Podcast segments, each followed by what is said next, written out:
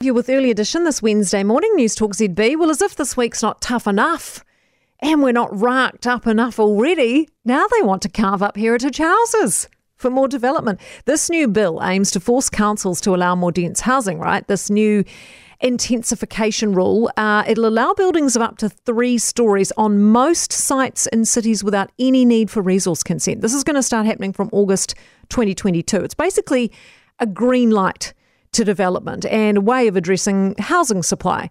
Councils have previously, of course, made la- uh, land access incredibly difficult, and this turns the tables, takes more power off the councils, reduces all those impediments to progress, and that in and of itself is probably no bad thing. What might be ruffling the feathers particularly of the latte set this morning, however, uh, is whether the snazzy new drive for development winds up on their front doorstep.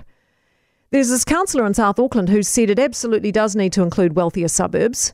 So those sitting pretty in a 200 year old villa in Remuera or Kelburn or Fendalton may well be looking down the barrel of a three story development going up next door. In some areas, it can be up to six stories.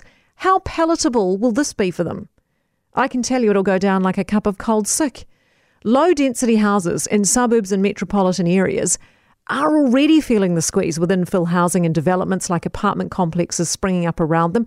A green light to more of it, I think will have people worried. I mean, I do get both sides of the argument. On the one hand, we absolutely do need more housing, no question, and we do need it to happen quickly uh, if it can. But on the other hand, who's actually overseeing whether quiet neighbourhoods turn into bustling, ugly concrete jungles?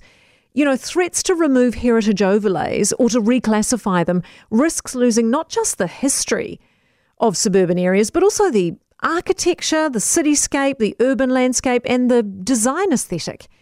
If sprawling bungalows, lovingly maintained in Merivale or Mount Albert or Maori Hills, suddenly have to make way for three or six story high concrete apartment buildings, then what does that do to the value of an area? You know, will this devalue already established homes? Will there be a flight to certain areas, you know, thus rearranging the whole current makeup of suburbs? You know, are you sitting in a low density, wealthier, beautiful, leafy old suburb thinking you're just sitting pretty, and in fact, now you want to get the hell out?